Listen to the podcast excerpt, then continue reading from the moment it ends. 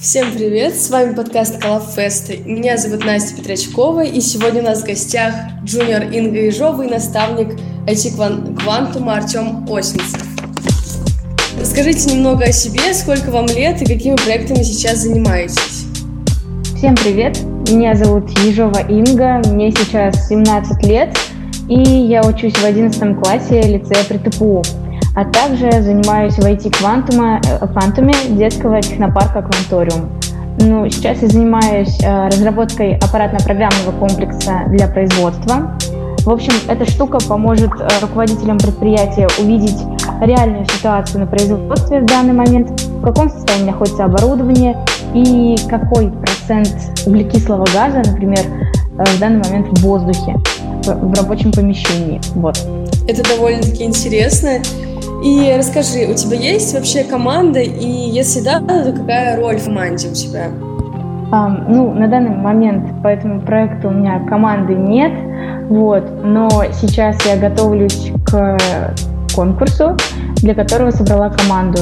В ней я являюсь тим-лидером, а также программистом электронных устройств, и я жду от этого конкурса, как и от команды, больших результатов. Это очень круто. На что вообще обращали внимание при э, конкурсах? Ну вот какая у них есть главная цель, чтобы тебя, например, взять и чтобы у тебя было первое место, так скажем? Ну, вообще, у меня уже достаточно большой опыт участия в различных конкурсах, конференциях и так далее.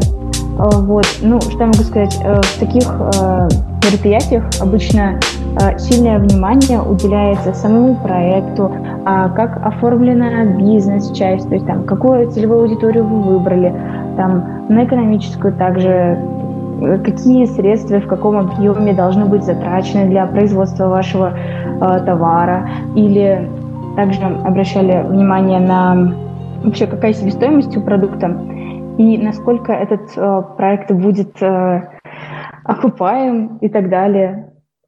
В общем, очень много таких моментов, которые учитываются на конкурсе. И вот при хорошем соотношении у вас есть шансы на а, ну еще главную часть решает то, как вы преподносите.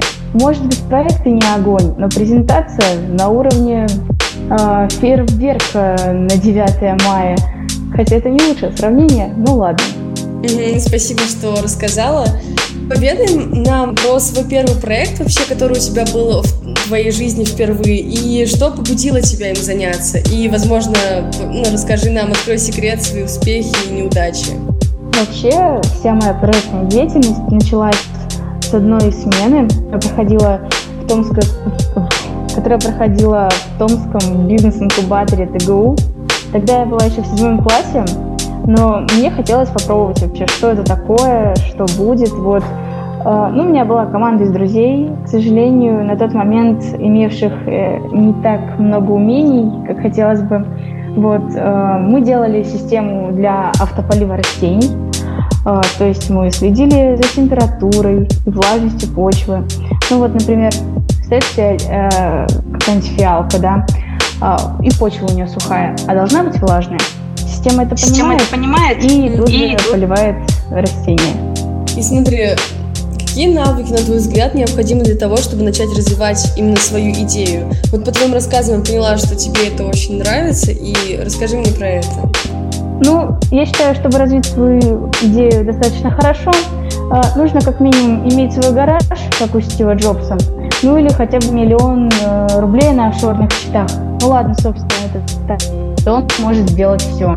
Когда пришла в кванториум, ну, я по факту ничего не умела, ну, кроме как дышать, например, да, передвигаться. Это не счет, хорошо. Вот. При этом пришлось, и поэтому пришлось осваивать нуля. Тогда в робоквантуме работал Сергей. На тот момент он был студентом Тусура. Вот. И он научил меня программировать Arduino для движения моторов, ну, то есть плата Arduino, Arduino на Уна, Мега, так далее, так далее, так далее. Взять платы канифолью, уничтожать аккумуляторы. Это, собственно, уже мое приобретенное умение. Вот. Ну, тогда я еще работала в программе Coral Draw, чтобы сделать чертеж своего будущего короба на колесиках. Именно так он и выглядел на самом деле.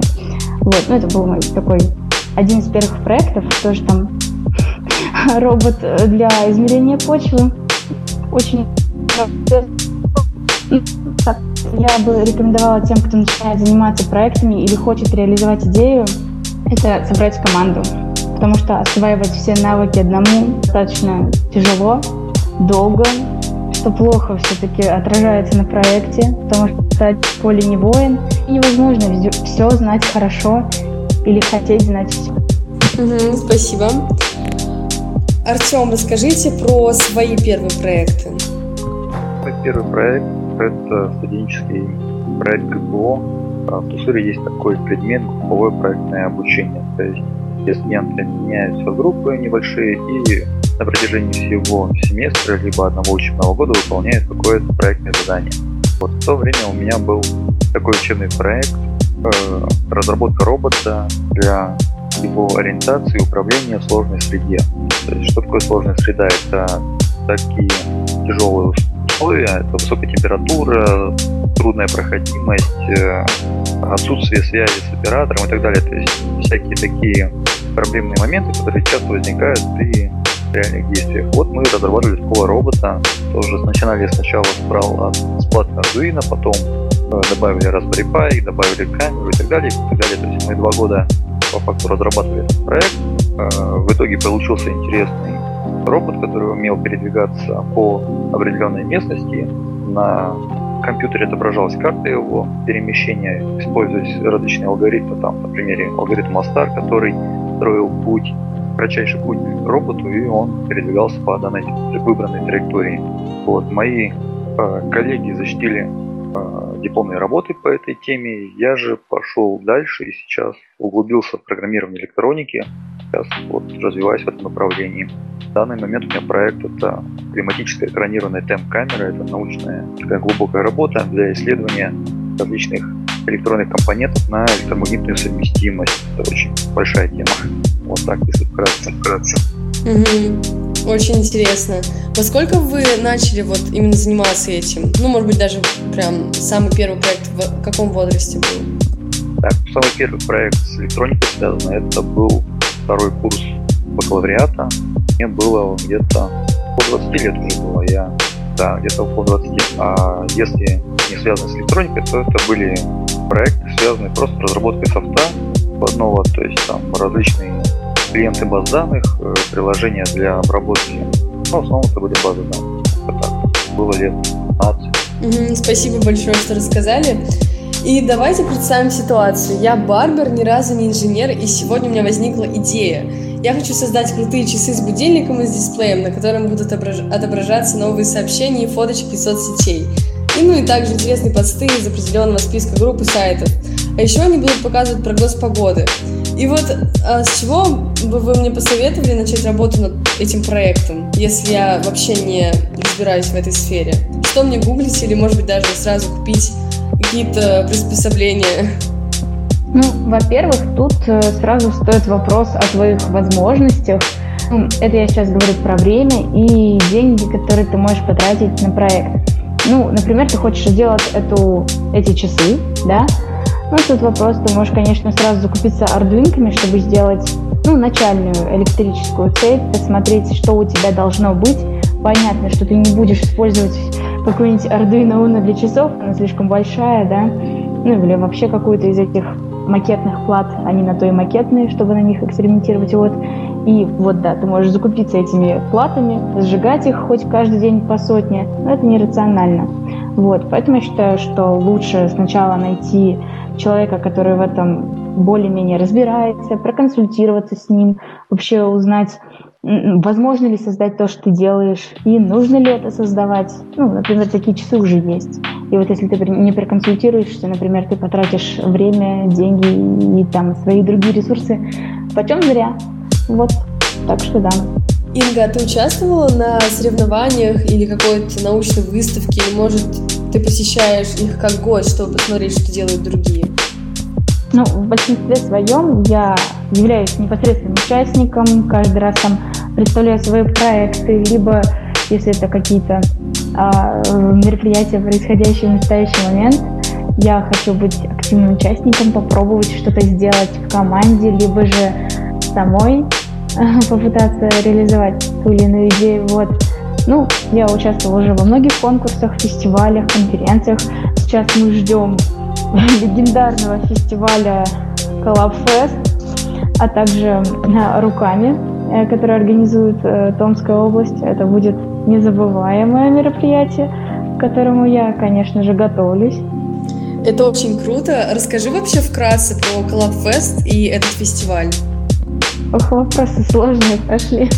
Ну ладно, вообще Коллабфест — это фестиваль про технологии и людей, и искусство, и все это в одном месте, где у вас будет возможность, к сожалению, у нас не получится провести это в очном формате, это было бы еще интереснее, но онлайн не, э, не будет э, хуже, вот, потому что все равно можно будет увидеть различные лаборатории, мастер-классы, а, поучаствовать в конкурсе Терра Инженера, в котором я уже участвую.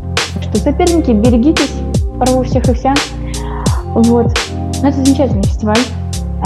У нас будут также различные лекции. А почему говорю у нас? Потому что я участвовала в этом году в организации, была, так скажем, детским соорганизатором фестиваля. Вот, я занималась э, приглашением достаточно умных людей, которые бы вели лекции.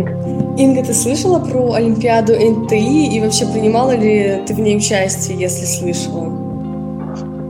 Да, это замечательная Олимпиада. Это, это очень полезный опыт. Я в ней уже участвовала в девятом и десятом классах. Сейчас я в одиннадцатом, если кто не знает, не помнит и так далее. Вот. В девятом классе мне даже повезло а, дойти до финала. Э, чтобы вы понимали, наша команда называлась команда номер один в России, но мы были номером один. Ну что поделать? Вот, так как обычно это решение. Ну, то есть вы смотрите на список профилей, понимаете, что вот вам интересен ну, вот, умный город, там какой-нибудь дополненная реальность, смотрите предметы по этим профилям, пишите их э, в указанные сроки, смотрите на свои невероятно высокие баллы, проходите дальше. И на втором этапе начинается веселье, потому что там задачи идут более сложные. Вам необходимо собрать команду, с которой вы потом приедете на финал. Разумеется, вы пройдете, вы же самая лучшая команда во всем мире. Вот. И тут уже появляются проблемы с дедлайнами, потому что сроки очень жесткие, их нарушать нельзя. Если нарушили, ну то есть все, вы не получаете баллы, и у вас меньше шансов попасть на финал. На первых двух этапах проверяются ваши теоретические знания в основном, а вот на третьем тут уже все, вся палитра. И личные этапы с проверкой теории, физики и информатики, ну это если умный город или там математики, информатики, там продолжать, продолжать. И также командная работа. То есть тут hard skills soft skills. Да, надеюсь, мой английский оставляет желать лучшего. Ну ладно, и soft skills, чтобы вы могли и задачу решить, и всей команды не переругаться внезапно, и регламент не нарушить, и поразить всех суд судей внезапно сгоревшей платой. В общем, интересная Олимпиада. Советую, рекомендую. Артем, как вы, ну, какое отношение вы имеете к э, научно-технологической инициативе и принимали ли вы в ней участие? Может быть, вы были в качестве куратора? Так, ну, к НТИ я имею достаточно, знаю, интересно такое отношения. Мы разрабатывали учебную программу по направлению НТИ по э, программе умного города. Года два назад она уже была у нас готова в кванториуме. Отправляли школьников, подготавливали их к Средствам Олимпиаде, к хакатонам, которые тоже под лозунгом НТИ проходили. Так, э, что еще? Ну вот, с Ингой занимаюсь, она в том году участвовала в НТИ.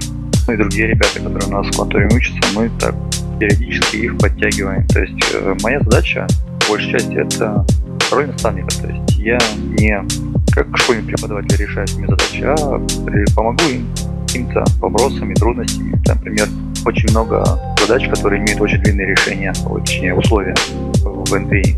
То есть там может быть одна задача на четверть страницы просто расписываться и только условия. А по факту она решается очень быстро. И вот надо как-то помочь ребятам убрать страх, избавиться от него и просто найти то, что им нужно в этой задаче. Очень много лишней информации дается, это делается специально, это часто.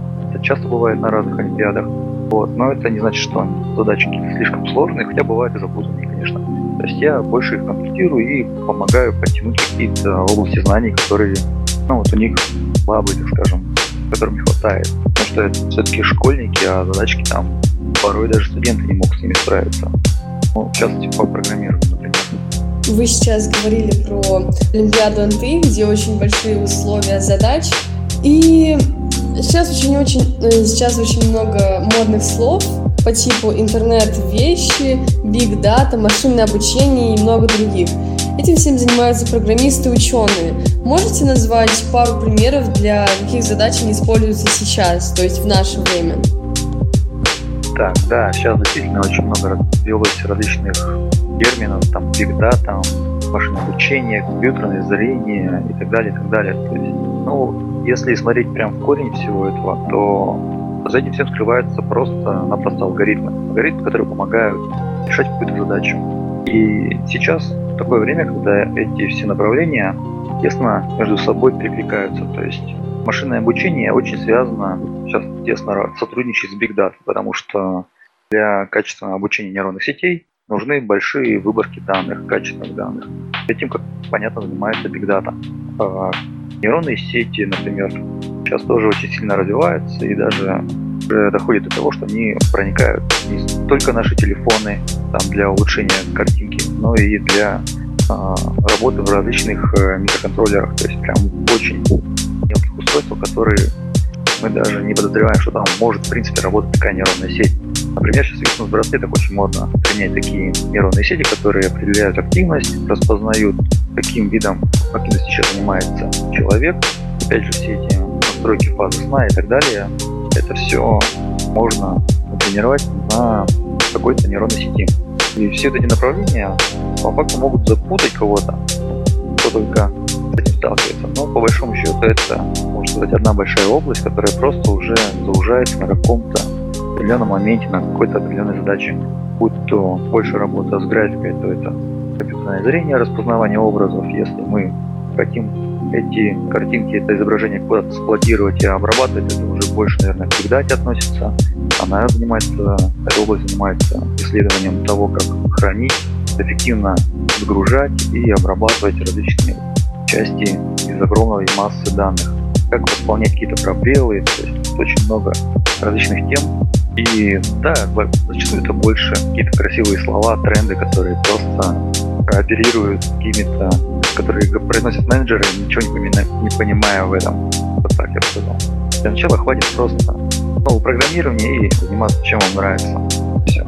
Дальше уже какими словами это называть, это не так важно. Да, я с вами полностью согласна. И Артем, известны ли вам какие-нибудь городские площадки или программы, куда можно прийти со своей собственной идеей, со своим проектом и могут как бы в этом помочь какие-то кураторы развить и прокачать навыки для достижения результата? На самом деле сейчас достаточно сильно активно развивается такая область, то есть как наставничество, кураторство, в целом поддержка проектной деятельности, будь то школьников, студентов, либо малого бизнеса. А, ну, например, открывается большое количество бизнес-инкубаторов. Например, в Томске их по меньшей мере, я знаю, только мне известно 4 бизнес-инкубатора. Также для школьников, например, им еще рановато эти бизнес-инкубаторы, там уже принимают более такие качественные, подготовленные проекты. А если говорить о школьниках, то это различные планториумы, например, а, кружки, их тоже очень много, различные курсы доп. образования, они каждый год развиваются, открываются достаточно много интересных новых скажем, направлений. Вот, наверное, ну, НТИ, наверное, Олимпиада. То есть, если вы самостоятельно дома готовы чем-то заниматься, можно податься в НТИ. Там тоже можно предложить свой проект. Да, на самом деле их достаточно много. В интернете можно просто вбить в Google проект и там, какую-то площадку, даже проект и название своего города, и я думаю, высветится большое количество подборка каких-то мероприятий, хакатонов, либо фестивалей, конференций, которых, на которых точно будет говориться какая-то интересующая вас тема. Как минимум вы там найдете экспертов, которые смогут либо вас ориентировать, либо посоветовать какую-то площадку. Может быть, вы получите какое-то сразу интересное решение, либо получите мнение эксперта о своей идее. это тоже достаточно сильно помогает при работе над проектом. Так что, по-моему, сейчас очень интересное время, когда достаточно много активных, скажем, точек роста для всех возрастов. Да, я с вами полностью согласна. Это очень ценно, что продвигают и развивают и, и школьников, и студентов. И теперь задам вопрос к Инге. Как вообще ты считаешь, в каких случаях можно прекратить работать над проектом или, может быть, заняться другим делом вообще? Ну, а закрыть проект можно по разным причинам. Можно закрыть его, потому что ты уже добился всего, чего хотел, там, например, уже выпустил его на рынок, э, просто каждый месяц получаешь огромное отчисление по своему проекту, потому что у тебя все шикарно работает, люди все покупают, арендуют и так далее. А можно закрыть, потому что тебе надоело этим заниматься, или ты просто перегорел. Ну, так говорят, когда уже не хочется заниматься этим делом, или оно не приносит уже того удовольствия, что раньше. Ну, например, сейчас у меня так происходит с одним проектом, который, которым я занимаю, занимаюсь уже достаточно долгое время, но мне вот, скажем так, бесит или приводит крайнее недовольство тот факт, что я по нему очень медленно развиваюсь, или, ну, мне не хватает определенных навыков, или с командой у меня проблемы. В общем, все это складывается в один такой большой комочек под названием проблемы. И ты понимаешь, что нет. Лучше заняться чем-то новым, но уже с накопленным опытом и сделать это качественнее, лучше и быстрее. Именно поэтому сейчас я работаю в IT-квантами, с новым проектом, с новым наставником, ну, если его можно еще считать новым. Вот. Так, комплименты в студию. Вот, ну, не все цели и задачи или дела нужно доводить до конца. Иногда лучше сойти с дистанции и понять, что ну, это тебе не нужно. И не тратить время, силы на это. Да, я полностью с тобой согласна. И я поняла, что тебе нравится сфера IT, технологий и прочее. И вообще, хочешь ли ты ну, как бы связать свою жизнь с данной сферы? Или, может быть, у тебя есть такие предположения, что ты будешь в какой-то совершенно другой сфере развиваться? Как говорится, как бы заранее это ничего не известно, но сейчас я могу сказать, что тема IT меня очень привлекает, мне нравится. Если раньше я была больше материалисткой, мне нужно было, да, это слово может быть неудачно подобрано, но мне важно было видеть то, что я делаю, понимать, что вот оно, вот оно, реальное, физическое тело и так далее, то сейчас мне, наоборот, нравится что-то абстрактное. То, что есть, например, да, там, а, открыто у меня на онлайн-сайте, там, на Ripple IT у меня там вот написан, да, на сколько-то строчек, и вот моя гордость. Вот, э, то сейчас меня больше привлекает эта тема. Не знаю, что будет дальше, но пока что планирую развиваться в этом направлении, делать эти проекты и двигаться к новым вершинам. Да, это совершенно правильный мотив, потому что нам всегда есть э, к чему стремиться. И сегодня мы говорили с Ингой и Артемом и узнали много нового и интересного. Пока-пока, до новых встреч!